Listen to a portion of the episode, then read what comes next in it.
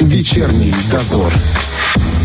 Ну что ж, сегодня у нас в студии, как и всегда, политолог Андрей Михайлович Сафонов, и с ним обсудим такие темы, как коронавирус, э, попытка переворота в Грузии и теракты в Приднестровье. Здравствуйте. Добрый вечер, дорогие друзья.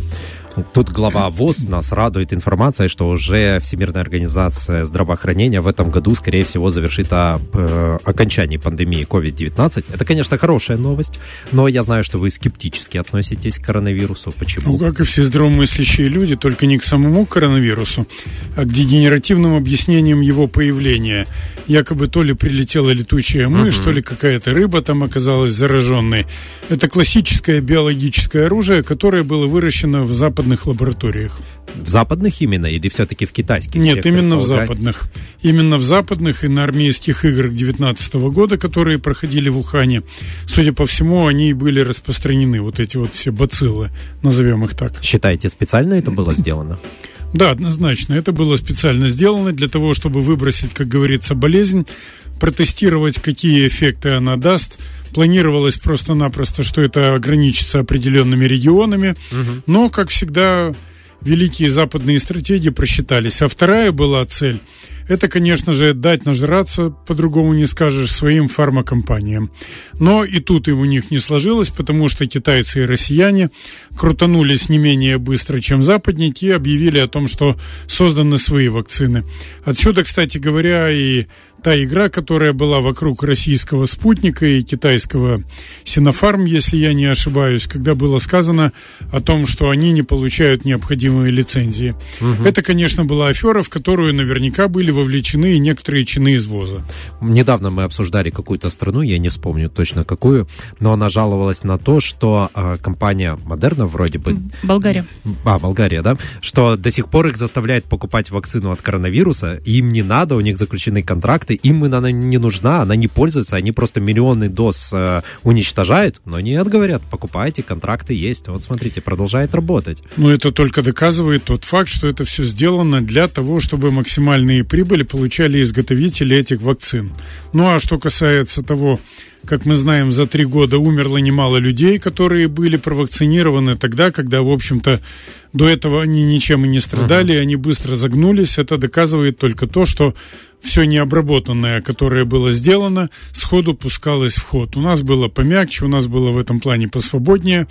А в некоторых западных странах идиоты, дорвавшиеся до власти, убили таким образом немало людей. Ну вот в Японии сейчас будет проходить расследование, потому что Минздрав местный подтвердил все-таки, что есть случаи, когда взаимосвяз... ну, взаимосвязанные случаи того, что человека провакцинировали, и он действительно после этого погиб именно из-за вакцины. И, судя по всему, это либо AstraZeneca, либо Moderna. Вот эти две.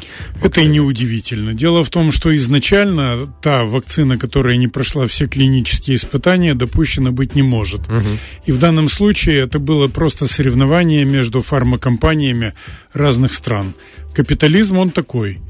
В США уже, наверное, на всех уровнях кричат, чтобы местные разведслужбы опубликовали свои данные о происхождении коронавируса. Тут два момента. Почему США это так волнует, чтобы они узнали, откуда взялся коронавирус, и почему Джо Байден до сих пор не подписал законопроект о публикации. Противится этому? Здесь ситуация еще проще. В данном случае американцы готовят по всем направлениям нажим, а может быть и атаку на Китай. Поэтому они изобразили из себя людей, которые знают нечто недоступное угу. другим, и заявили, что будто бы вот теперь они точно докопались до истины, виноваты в этом китайцы. Ну, вот где-то недельки две назад это было. На самом деле все это детские игры, виноваты американцы сами. Это именно они изобрели коронавирус, они вбросили его в мир. А что касается Китая, то в данном случае речь идет просто о том, чтобы взять Китай в такое же кольцо, как и Россию. А будет ли это использоваться в предстоящей президентской гонке? И почему Джо Байден до сих пор не сказал свое такое веское слово? Ну, в данном случае для начала старине Джо надо объяснить, что вообще происходит в мире и какая кампания начнется в следующем году. Но не это главное в данном случае. Скорее всего, он попытается таким образом дискредитировать Трампа, может быть, каких-то еще угу. кандидатов от республиканцев, вроде Десантиса. Но, тем не менее, я предполагаю, что у него не такой уж большой арсенал борьбы. Это российский фактор, китайский фактор. Вот та ситуация, которая была с вирусом. Трамп, угу. дескать, не боролся, а он, Байден, начал бороться и так далее. Но в целом, мне кажется, что демократы и те финансовые круги, которые за ними стоят в Штатах, готовы пойти на все, в том числе на любое преступление, лишь бы не допустить смены власти. Поэтому-то Байден и боится подписывать законопроект. Он знает, что стоит ему подписать, как то, что изложено, там подвергнется самой жесточайшей критике угу. и сразу попрут всякие теории, включая конспирологию. Ну а на этом поле демократам будет воевать очень сложно. Ну, понятно, что Дональд Трамп будет баллотироваться, он как бы этого не скрывает. А будет ли баллотироваться Джо Байден, как вы считаете? Ну, в, в, в сущности, власть, она всегда манит, поэтому я уверен, желание у него есть. Да, конечно, посмеиваемся, как он падает на трапе, как он, значит, э, в припрыжку там бежит, семенит uh-huh. вот таким шагом.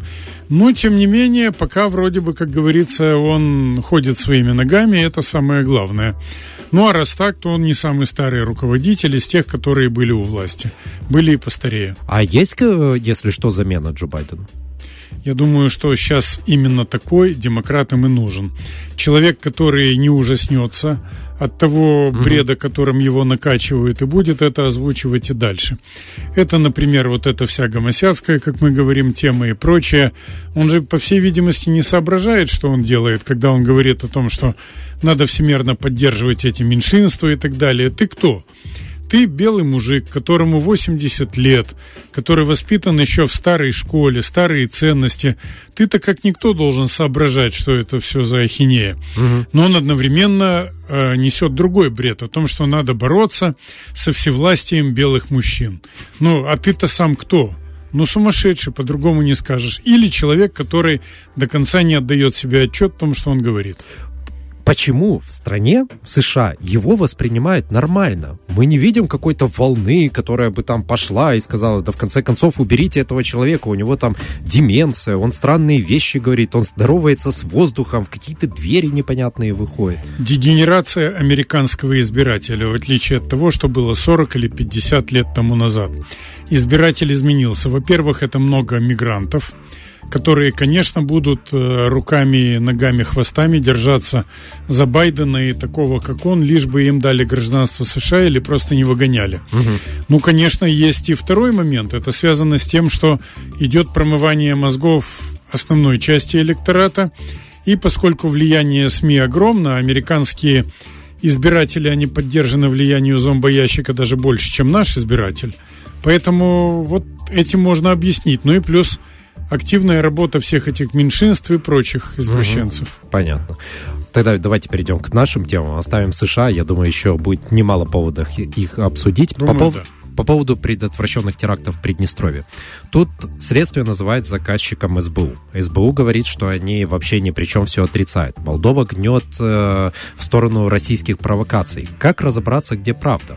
И кому вообще как бы выгодно, по сути, дестабилизация и нагнетание вот паники в Приднестровье? Ну, вообще есть хорошая английская поговорка. Права моя страна или нет, это моя страна. Есть свои, есть не свои. Угу. Отсюда ты должен выбирать свою позицию. Но давайте, если качнемся в сторону немножко более глубокого анализа, посмотрим, кому что выгодно. Что выгодно Приднестровью? Статус-кво, правильно? Да, на данный Сохранение момент, конечно. независимости и отсутствие войны. Конечно. То есть однозначно приднестровцам вообще вся эта шумиха не нужна. Россиянам, в принципе, тоже выгодно статус-кво. Россияне, как мы видим, э, стоят за то, чтобы сохранялся газовый контракт, чтобы поставлять сюда, чтобы угу. сохранить базу, чтобы были миротворцы российские по-прежнему на боевом посту и так далее. На Украине – на Украине много групп, группировок и группочек. На Украине, как и в Польше, кстати говоря, самую зловещую роль с государством играет вот эта вот э, шлихетская вольность, назовем ее так. Когда кто в лес, кто по дрова. Нет четкой вертикали власти. Нет четкого, как говорится, единого направления. Да, есть какая-то общая политика, но это все действует на базе диких схваток между разными группами. Помните, были сообщения, как СБУ, например, разбиралась Э, с функционерами из главного управления разведки, когда да. показывали видео, обстреливают машину и так далее. Поэтому можно предположить, что есть там какие-то группы, которым здесь необходимо угу. как следует за, завести мясорубку. Но вспоминаем и еще один момент. Если центральная власть Украины заявляет о том, что им не нужна война здесь, мы помним, были заявления такие, начиная от президента и заканчивая некоторыми другими. Правда, они обвиняют в этом других, но это уже предмет иного разговора. А вот, например, спикер Одесской гражданской военной администрации Братчук некий, он заявляет о том, что скоро типа Приднестровья будет снова передано под контроль Молдовы. Были и другие товарищи, которые заявляли, что Приднестровье может быть взято по щелчку пальцев. Им не нужна война? Ну, скорее нужна. А может быть, провокации нужны. Теперь, что касается Молдовы. Вот здесь самое интересное. Здесь, мне кажется, Молдову надо в купе с Румынией изучать. Угу. Почему? Потому что в последнее время власть в Молдове качнулась очень резко в сторону Вашингтона, Брюсселя и Бухареста. Ну и, конечно, НАТО. Поэтому то, что происходит сейчас, это тесное сближение и с Румынией. А Румынии что надо? Ей надо получить Бессарабию, правобережье Прута и Днестра, там же наши Бендеры находятся, в составе ПМР. И, конечно же, как они заявляют, Республика Молдова в границах международно признанных на 1 января 90 года, то есть включая ПМР. Поэтому они бы хотели чужими руками нас пригнуть, то есть руками Украины, и после этого получить вот нас так, как спелый плод, который упал с дерева, и, то, и ты его только возьми. Но я думаю, украинцы сейчас это четко понимают, поэтому они ведут себя гораздо более осторожно, чем это было раньше. На ваш взгляд, почему вот первой целью, как мы узнали, была выбрана делегация ОБСЕ? Ну, допустим, был бы совершен теракт. К чему бы это привело? Как бы это в медиа раскручивалось? Да? Сложно понять, где ОБСЕ, а где Приднестровье, да? Ну, смотрите, какая была задача у наших недоброжелателей. Первое – это выбить Российскую Федерацию из переговорного процесса. Ну, идут несколько месяцев уже, мы видим, что от поставления, от постановки этой задачи до ее реализации по-прежнему дистанция огромного размера. Угу. Ничего такого даже близко не происходит. Значит, надо перестроиться и сделать так, чтобы программа Б, так сказать, выбить Приднестровье из числа международно признанных сторон конфликта ага. и, соответственно, участников тех же переговоров. В свое время так проделано было с Нагорным Карабахом. С нами не получилось. Угу. Мы остаемся в этом международно признанном формате. Но представим себе, против нас совершен, а, образно говоря, именно против нас теракт. Сразу что? Сразу заявление, Приднестровье не контролирует ситуацию у себя внутри. Сразу могут ли дипломаты других стран сюда ездить без опасения за свою жизнь? Конечно, нет. Значит, что надо делать? Вести переговоры исключительно на площадках вне ПМР – это раз сюда не приезжать, а чтобы угу. Приднестровье, как говорят, не возбухало, необходимо выбить его опять-таки из числа сторон конфликта раз и участников переговоров два. И таким образом можно будет пытаться решать проблему нашу же, но без нас. А еще и есть сложности с тем, чтобы поехать. Действующий закон о сепаратизме добавляет опасений в этом случае. Ну, в данном случае, конечно, есть и это. Но если пошли уже на столь радикальный шаг, как теракт, угу. который, слава богу, был сорван, то, конечно, это говорит о многом. Кстати сказать, вот когда пытаются опровергнуть, что теракт готовился, заявляя о том, что выглядит это, дескать, несколько вычурно, угу. не вполне правдоподобно, давайте вспомним, дорогие друзья, как несколько месяцев тому назад или год даже с копейками было сообщение о том, что якобы руководство Молдовы, включая президенту, президента пытались отравить какими-то тяжелыми препаратами, что якобы что-то радиоактивное было подброшено. Это выглядит куда более бредовое, бредово, чем наше предельно жизненное сообщение. То, что официальный Кишинев требует сейчас передать ему обвиняемых, ну, в, которые обвиняются в подготовке терактов, а заодно и все материалы дела, и говорят, мы вообще-то тут центральные, мы тут главные, мы будем сами разбираться. Но ведь это не первый раз, когда они так делают. У нас были уже, например, когда здание МГБ атаковали, да, и они понимают, что материалы не, не будут переданы, да. Вообще зачем тогда это озвучивать? Это как бы отстраниться, да, вы нам не передали, и поэтому мы все отошли в сторону и закрыли эту тему тему? Ну, вы знаете, я думаю, это так называемая протокольная перепасовка. В чем ее суть? Они прекрасно понимают, что Приднестровье никого туда не передаст. А зачем Приднестровью это делать, если вскоре те же самые люди, которые сейчас дали показания, они начнут кричать, что их там зверски пытали, вот, там пилили ржавой пилой на две uh-huh. части, потом uh-huh. снова зашивали. Все это, конечно же, не вызывает никакого доверия, все вот эти демарши насчет передачи. И здесь есть и еще одна причина. Дело в том, что нет гарантии, что с этими людьми не случится что-то такое, когда потом мы их просто никогда не увидим и не найдем. Всякое может быть сейчас, ну а, как говорится, самый лучший свидетель это тот, которого нет. Угу. Поэтому я думаю, что нельзя рисковать следственными экспериментами, следственными действиями, потому что это может привести только к тому, что попытаются из Кишинева развалить все дело, которое здесь ведется. Поддерживаете ли вы э, некоторых комментаторов в интернете, которые вот под фильмом, расследованием писали, что нужно здесь как бы а, ну, раз такая ситуация происходит, то нужно там, не знаю, вести какой-то комендантский час или еще как-то. То есть а, более, чтобы люди здесь были нельзя сказать напряжены, более подготовлены к тому, что может произойти какие-то неприятные ситуации. Ну, честно говоря, комендантский час здесь никак не поможет, потому что все теракты, которые планировались, они планировались провести днем. Угу. В конце концов, первые лица любой страны и иностранные дипломаты не ездят друг к другу по ночам. Угу. Если только это не военная обстановка. Но если военная обстановка, и так никто не выползет на улицу. Поэтому я думаю, тут вопрос о мастерстве и профессионализме спецслужбистов. Они показали сейчас, что они как раз профессионалы.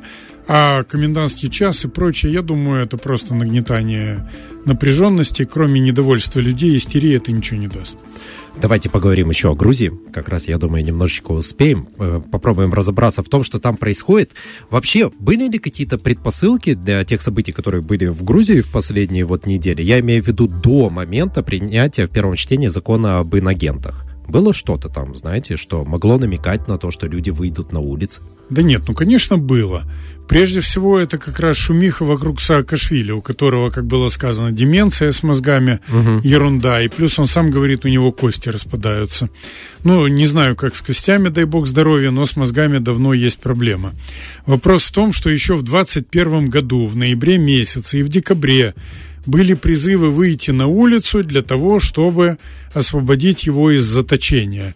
Он только недавно прибыл туда, как говорится, сразу попал в добрые руки местных властей, а поскольку Грузия это классическая Евразия, не только Европа, но и азиатские черты, угу. плюс свой кавказский колорит, то, понятное дело, никто его не собирался освобождать.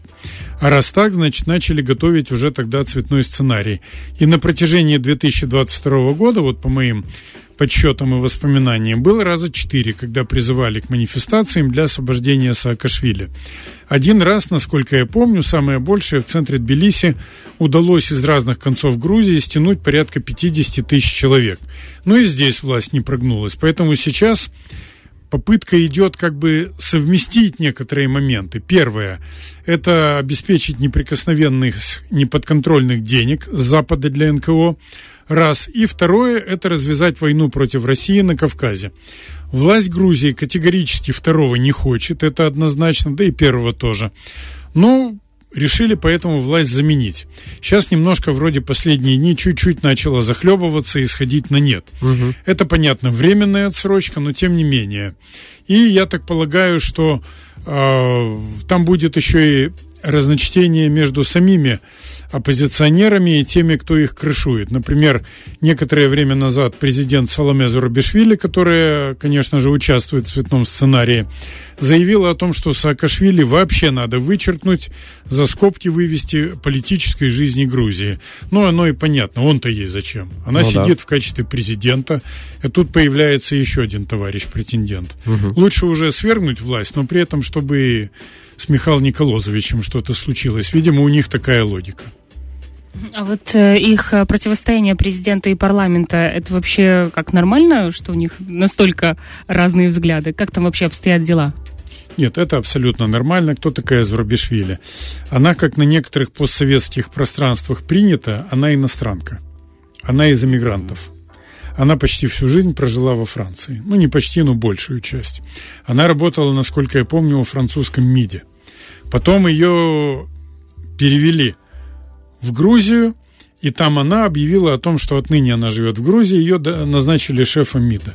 Грузии. Uh-huh. Это классический проводник влияния. А потом уже двинули на пост президента.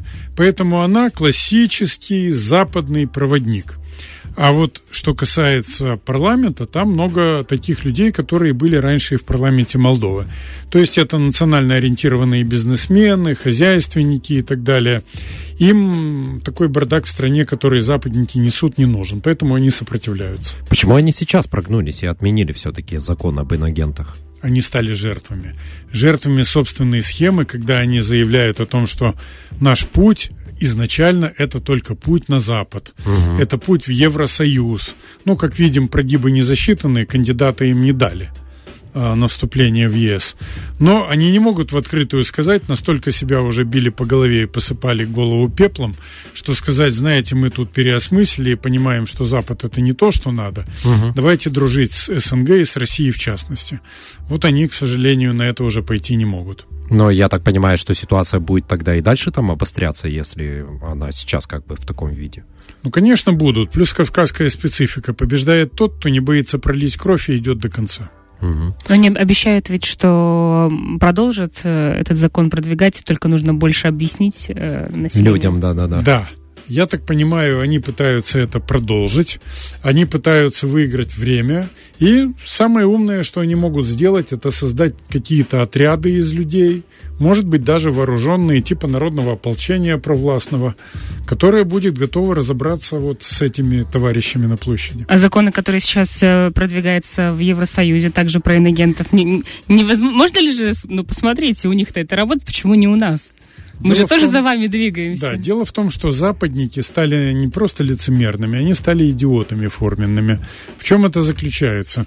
Раньше они пытались, я помню прекрасно, как они подавали те или иные медийные материалы. Они пытались каким-то образом избегать противоречия самим себе. Ну а да, сейчас да. они этого не боятся. Ага. То есть мы делаем одно, вы делаете другое. Неважно, что мы говорим, у нас все расходится. Дела Это потеря одни, квалификации. К сожалению, да. Ну, может быть, как вы и говорили, когда-нибудь придут туда и сильные лидеры, которые каждый посмотрит свою национальную сторону. Да. Вам большое спасибо. У нас сегодня в студии, как и всегда, был депутат Верховного Совета, политолог Андрей Михайлович Сафонов. Спасибо вам. Спасибо вам. Друзья, мы продолжим после выпуска новостей. Вечерний дозор.